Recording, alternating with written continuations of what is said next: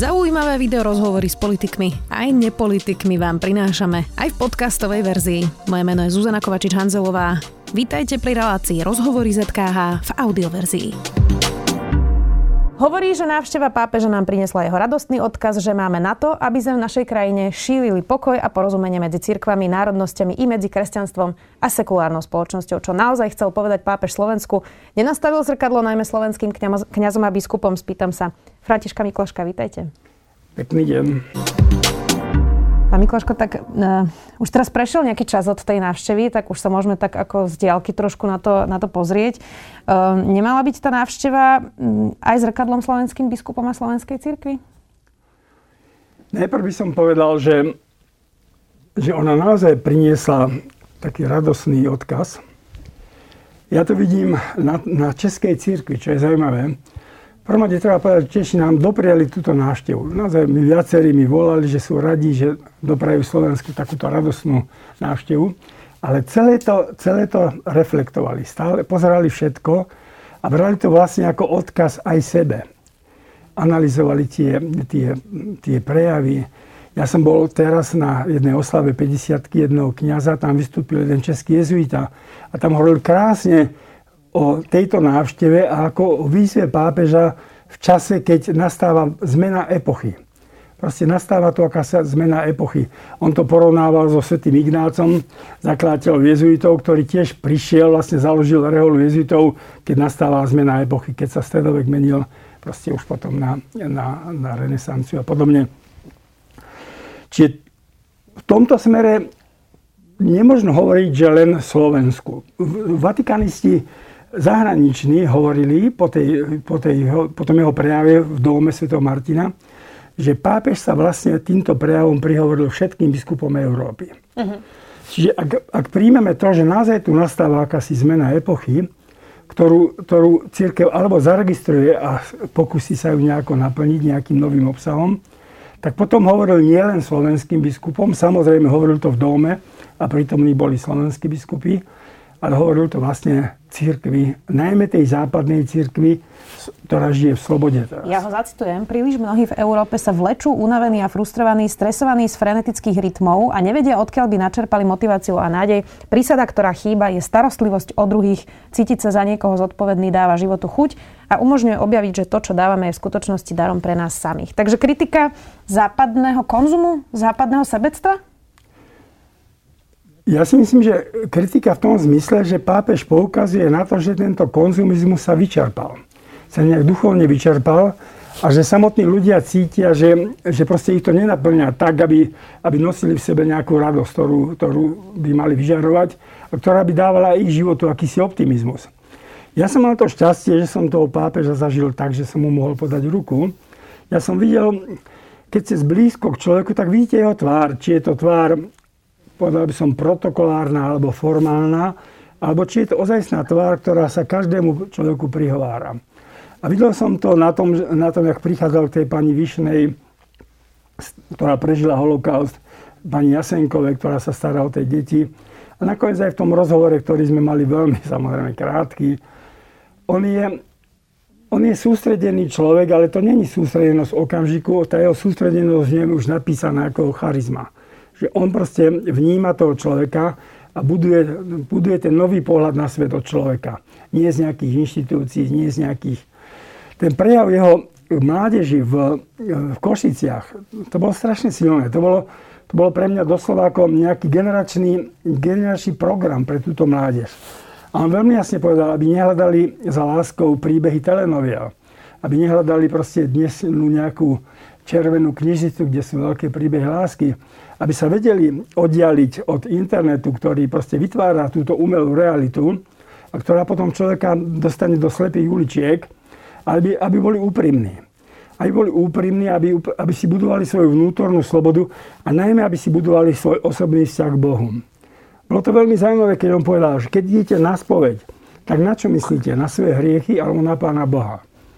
Tak tí ľudia zakričali, že na Pána Boha a to bola, on povedal, to je podstata spovede, že ja ja myslím na Pána Boha, na môj vzťah k nemu a potom vidím celkom ináč aj svoj život, aj tie pochybenia. Pápež ale povedal aj to, aby katolíci nebojovali kultúrne vojny. Ono to v poslednej dobe vyzerá, že na Slovensku to neúplne celkom e, vychádza. E, voči verejnosti, ktorá teda hlavne nie je veriaca, tak tie, tie, tie skupiny sa ako keby oddelujú a, a tá priepa sa asi prehlbuje. Najvýraznejšie, ako e, možno tá sekulárna časť spoločnosti vníma témy aj politických predstaviteľov veriacich katolíkov, sú teda dve témy a to je interrupcie a LGBTI komunita. Tak bol toto možno aj návod od pápeža, že on má tiež jasné postoje v týchto témach, veď predsa to by bolo naivné si myslieť, že pápež má iný postoj ako katolická církev a že naozaj je nejaký super ultraliberál, to tak prosto nie je. Ale neakcentuje tak tie témy a, a, a nerozducháva zbytočne proste nejaké kultúrne vojny. Tak toto bol možno tiež návod? Áno, istotne Pápež to už dávnejšie, ja som zaregistroval jeden dávny ho prejav, kedy povedal, že toto sú veľmi vážne témy života a smrti a církev nikdy nebude mať povedzme, iný názor na interrupcie. A proste toto je jej prorocké poslanie alebo svojou cestou hlása, že proste ten ľudský plod je celý človek. Od začiatku. Na druhej strane on v tom dávnom prejave povedal, že ale nemôžeme hovoriť len o tomto, lebo je tu veľa iných problémov. Ten problém, v ktorom sa to všetko zmenilo, je, že povedzme, veď tie prvé interrupčné zákony najprv bola, bol v Sovjetskom sveze začiatkom 50 rokov, alebo možno ešte skôr, na Československu 57. Až v 70 rokoch to začalo proste obchádzať už západný svet. Ten problém je, že tá spoločnosť si na to zvykla a neberie to už ako nejaký problém vo svedomí. Najďalej si myslím v týchto chvíľach ide Amerika. Proste to som trošku až šokovaný z toho, nie že trošku. Proste demokrati v kongrese teraz prijali zákon, podľa ktorého možno robiť interrupciu do posledného dňa pred pôrodom.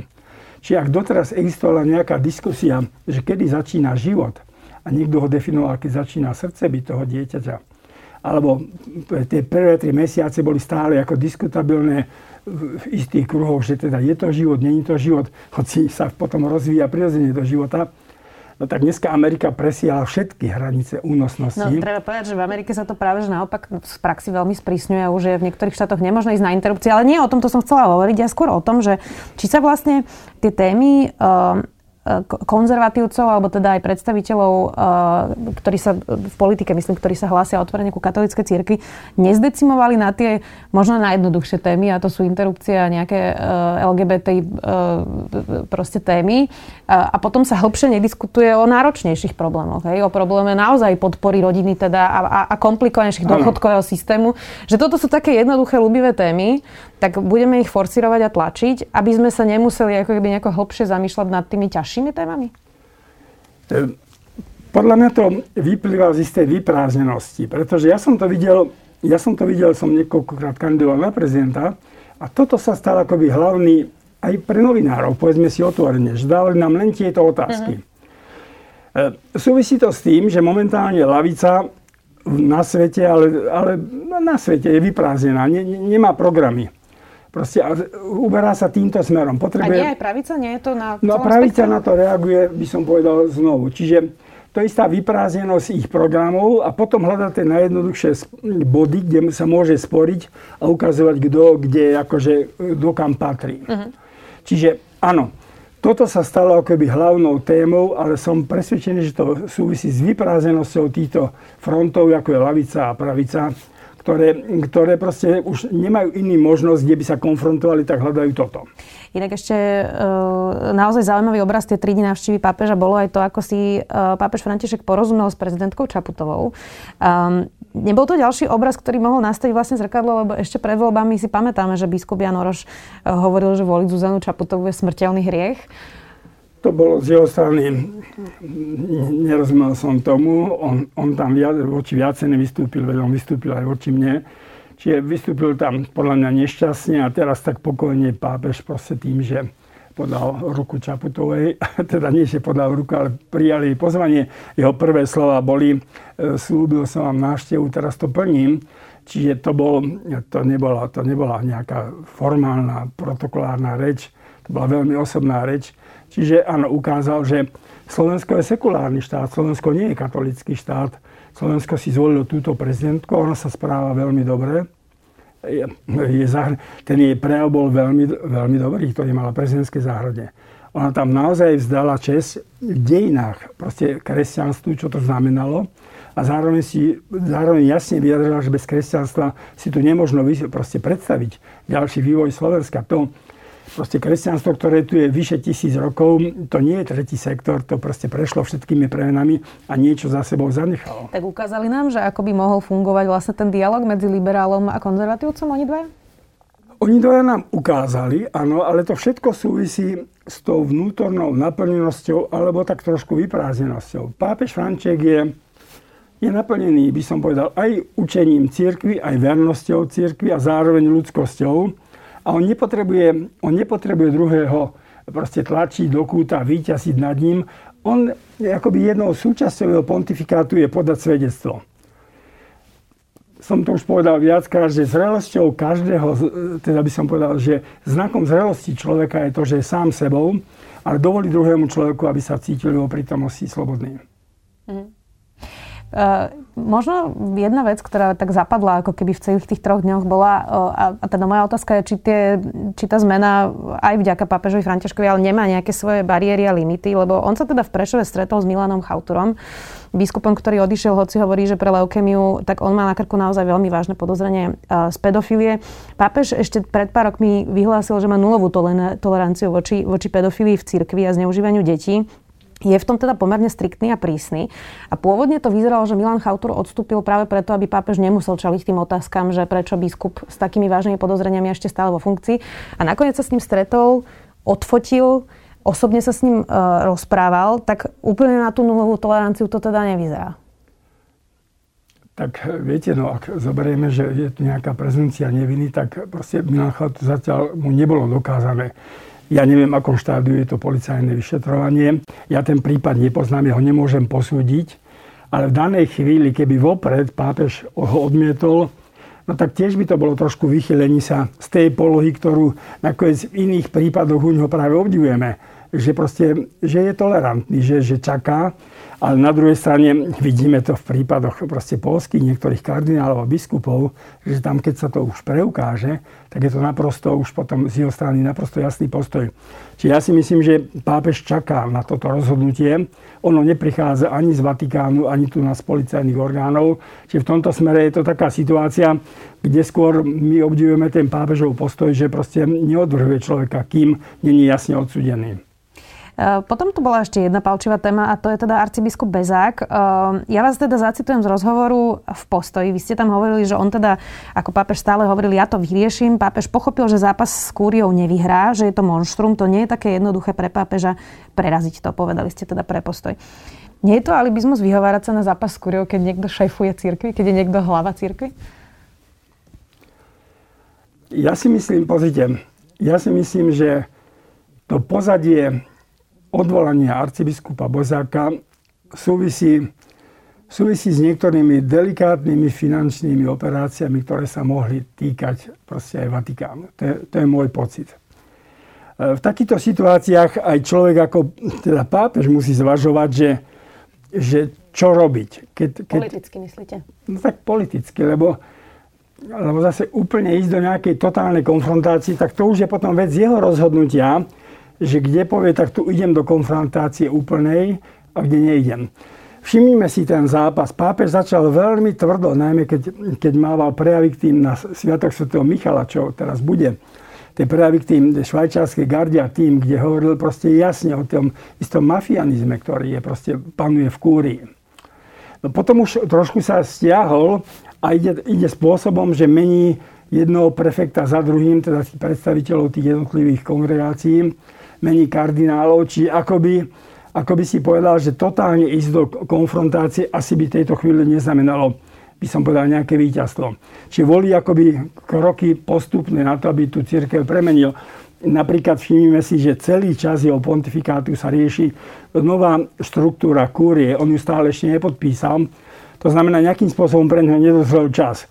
Čiže v tomto smere tu by som rešpektoval jeho vnútorný cít a intuíciu, že toto je už ten okamžik, alebo toto ešte není. ten, ten symbol, vy ste to vlastne aj popísali v tom rozhovore pre postoj, e, že on vlastne vyslal signál voči arcibiskupovi Bezákovi, ale zatiaľ sa formálne jeho situácia nevyriešila. A on teda aj po tej návšteve pápeža hovoril, že že keby mu ponúkli post v zahraničí, eh, takže ho nezoberie, že by chcel zostať doma. Existuje nejaké riešenie vlastne tejto situácie, lebo tie priepasti asi medzi kbs a arcibiskom Bezakom už sú, už sú dosť veľké, už je to naozaj veľa rokov. Je, je jasné, že teda priatelia dobrí z nich už asi nikdy nebudú. Eh, tak existuje nejaké riešenie tejto situácie vlastne? Vy ste to presne popísali, no proste je to už ľudsky veľmi vzdialené, sú to ľudsky veľmi vzdialené svety. Proste od tej chvíle, kedy on bol zranený tým odvolaním, tak od tej chvíle sa zmenilo to, že on sa očistil, čo má ináč obrovský význam, že proste tá psia hlava, ktorú mu chceli niektoré tie listy do Vatikánu natiahnuť, tá je preč a ukázalo sa, že to bolo niečo, čo bolo, čo, čo bolo neseriózne, čo sa na neho písalo. Ale, ale ten prípad je teraz veľmi komplikovaný, lebo jednak tie biskupstvá sú obsadené. Jednak žije Benedikt ešte, ktorý ktorý o tom vedel, aspoň v konečnom dôsledku, teda nemyslím, že o tom vedel v priebehu tej prípravy. Je tam stále ten prefekt Quellet, kanadský kardinál. Teraz, samozrejme, my musíme zobrať do úvahy aj takú vec, že biskup sa stáva biskupom nie nejakými demokratickými voľbami, aby mal za sebou mandát nejakých voličov, ale je povolaný z Ríma.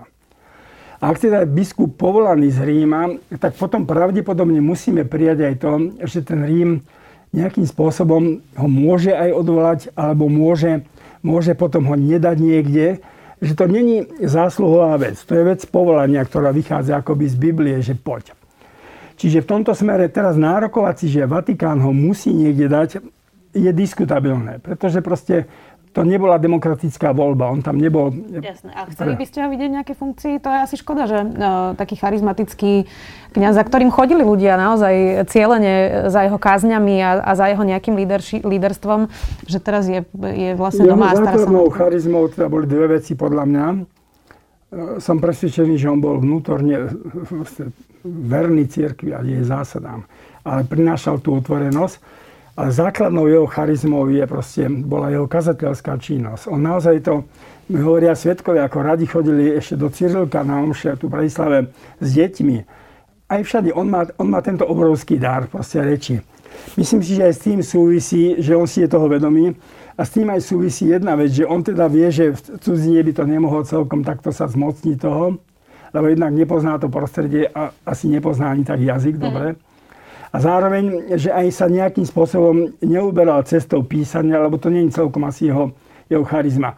Čiže v tomto smere, v tomto smere No tak ja samozrejme nemôžem mu dať radiť, lebo to je jeho problém, ako, si, ako to vyrieši a je to trošku na ňom. Ale viem si predstaviť, že, že aj v obyčajnej farnosti, ktorá by patrila Rehole, by mohol takto akoby začať od znovu. Mm-hmm. Nie je prípad Bezák jasným príkladom aj toho, že možno slovenským biskupom chýba vlastne nejaká sebareflexia alebo to, že nevedia tolerovať nejaký vnútorný disent, možno nejakú e, časť modernejšieho typu vlastne kazateľa. On chodil teda, jedna z tých vecí, ktorú mu vyčítali, bolo, že chodí na plaváreň a v šatniach sa prezlieka s bežnými ľuďmi. Tak to je taká úplne asi bežná ľudská normálna vec.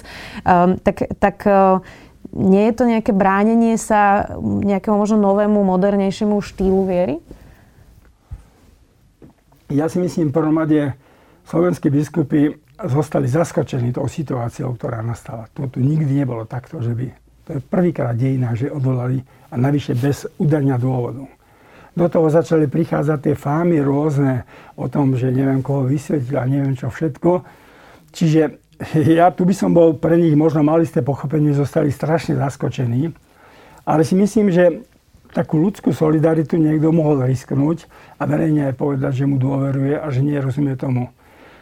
Tento krok neurobili. Tento krok pravdepodobne bude medzi nimi stále ako taká nevy, ne, nevyslovená, by som povedal, nevyslovený problém, že boli sme to my niektorí, ktorí sme sa vtedy verejne zastali a zo strany biskupov k tomu nedošlo. Toto prekonať bude vážny problém a toto bude musieť aj on nejako Bezák, arcibiskup Bezák asi prijať, že sa bude musieť s tým vyrovnať alebo odpustiť. Alebo... Pápež bol aj na Luníku 9. pochopilo to, myslíte, vôbec uh, Slovensko? Lebo aj pri tej organizácii bolo vidno, že tam do prvých radov posadili teda vládu a, a, všelijakých, ako keby nazvem to, dôležitých ľudí z majority. Uh, Vápeža nepustili vlastne ani medzi, medzi tých Rómov do, do davu. On potom išiel ďalej. Niektorí politici sa ozývali, že mali zračať do Levoče a že Luník je hamba. Potom sa tam začali opravať chodníky, ako keby to bolo to podstatné. Tak pochopili sme vôbec, prečo pápež chcel ísť na Luník na Slovensku? Ja si myslím, že tá jeho návšteva Luníku samozrejme nemohla vyriešiť problém Luníku, ale mal niekoľko, niekoľko signálov. Teraz nedávno zomrel môj priateľ Julius Rybák mladší a on tak veľmi pekne povedal, keď pápež oznámil, na Luník, že ide na Luník, že nie my ideme ukázať pápežovi Luník, ale pápež ide ukázať nám Luník. To bolo veľmi pekné a veľmi hlboké od tohto krásneho Aj to človeka. Bola pravda. Aj to bola pravda. Mm. Ja si myslím, že zároveň ukázal, že že tak povedal by som, že pochválil tých reholek. Pretože, viete, áno, tretí sektor sa tomu venuje a veľmi to vážim. Aj sú tam vážne pokusy, aby tam pôsobili a často, často chudáci majú s tým veľké problémy. Ale tie rehole tam naozaj žijú s tými Romami. V tých jarovniciach tie sestričky sú tam od rána do večera. Áno, potom idú domov, do svojho domu, ale vystavili tam kostol. To isté na Luníku Čiže toto je zase, ja si myslím, že aj pre tú slovenskú spoločnosť, a to je to, čo nakoniec aj prezidentka Čaputová v tej záhrade povedala, že tá církev tu plní úlohu, ktorá je neuveriteľná. Iným spôsobom to ukázala na návšteve Matky Cerezy, ktorá sa, ktorí sa zaoberajú bezdomovcami a narkomanmi a podobne. Čiže ukázal aj túto stránku. A ja si myslím, že Proste ten problém je komplikovaný. Ak by niekto chcel teraz veľmi suverénne hovoriť o riešení rómskej problematiky, tak to nie je také jednoduché. Nech sa tam ide pozrieť, že to nie je jednoduché. Ale pápež, ja si myslím, ten tretí signál, ktorý dal, že nás vyzvali z tej trpezlivosti. Proste toto tu máme. Nejakým iným spôsobom on toto zažil v tom Buenos Aires. Aj on v tom Buenos Aires nezmenil tie, tie státisícové slamy. Ale bol tam s nimi proste boli tam narkomani, boli tam, boli tam proste, bola tam prostitúcia, ale aj tam to svojou účasťou ukázal, že proste tento problém tu je a my sa nemôžeme tváriť, že tu není. Dáva to do nejakého geta, není riešením. Tak e, ešte jednu palčivú tému otvorila, to je migrácia. E, on teda hovoril Európe, aby sa otvorila, zacitujem ho zo stretnutia s jezuitmi. Myslím si, že je potrebné príjmať ich, konkrétne mm. migrantov a utečencov, ale nie len to, treba ich prijať, chrániť, umožniť im vzdelanie a integráciu. Toto sa priznám, že tiež mám pocit, že e, prešlo bez povšimnutia, ako keby to Slováci tak trochu odignorovali a nejako, nejako vytesnili. to Áno. Církev ale tiež počas utečeneckej krízy zás, nejako zásadne nevystupovala na Slovensku v prospech utečencov, keď najviac tu bujačili politici a stávali sa tu rôzne uh, hrádze na, na, na hraniciach pred voľbami. Um, tak uh, toto sme odignorovali, lebo je to nepríjemná téma pre Slovensko? Áno, lebo sa nevieme k nej postaviť, najmä politici vytvárajú proste tak jasné stanovisko, keď predseda parlamentu povie, že príjmeme 10 Afgáncov, no tak nerozumiem, na čo to hovorí, lebo to je, to je proste, to, to znamená, že to je skôr prejav takého proste viac ani, ani, ani, teda ani nohu. E, problém migrácie má takisto niekoľko rozmerov. Poprvé, my si musíme uvedomiť, že proste tá solidarita v rámci sveta a Európy proste musí byť si pozrieme 1,5 miliónové tábory utečencov v Libanone, ktorý je na pokraji katastrofy humanitárnej, celá krajina. V Turecku. Ale teraz aj, aj v iných krajinách, veď to je katastrofa. Keď si uvedomíme, že stále oni idú a zrejme to neprestane. Proste tá Afrika sa, Afrika proste sa stáva ťažko znesiteľná pre hlad a podobne. Čiže to bude Čiže v tomto smere sa tu musí vytvoriť, ja si myslím, že len malé Slovensko to nevyrieši, ale musí sa vytvoriť európska politika, ako s týmto proste, lebo toto je záležitosť celej Európy. Druhá vec je, druhá vec je že, že proste my si musíme uvedomiť, že tak či onak, veď my sme Európskej únie, veď v, Tali- v Francúzsku žije vyše milión moslimov, to isté v Belgicku a v, v Nemecku. Oni môžu kedykoľvek sem prísť. Môžu sa tu nasťahovať, my im to budeme môcť brániť. Poviem, ironicky, že našim šťastím je, že to není taká životná úroveň ako v Nemecku, Belgicku, Holandsku a iných krajinách, že všetci tam chcú ísť. Ale ten problém migrácie sa za chvíľu stane aj našim problémom, ak pôjdeme vyššie životnou úrovňou. A tretia vec je náš existenciálny problém, že máme strach historicky. že proste nejak aj tá história v tej konfrontácie s Osmanskou ríšou. No ale nielen voči moslimom, my nechceme ani Srbov, ani Ukrajincov, my nechceme vlastne nikoho. Áno, áno, jak sa hovorilo, jak sa hovorilo teda taký vtip o záhorákoch, že táto šibenica je NM pro nás a pro naše deti. Čiže on, tento vtip vyjadruje čosi viac ešte. Čo by ste povedali neveriacim, ktorí sa teraz pozerali 3 dní na tú návštevu um, pápeža Františka, toho mediálneho ošialu, ale aj toho finálneho účtu 7 miliónového za tú návštevu? Prosím vás, 7 miliónov.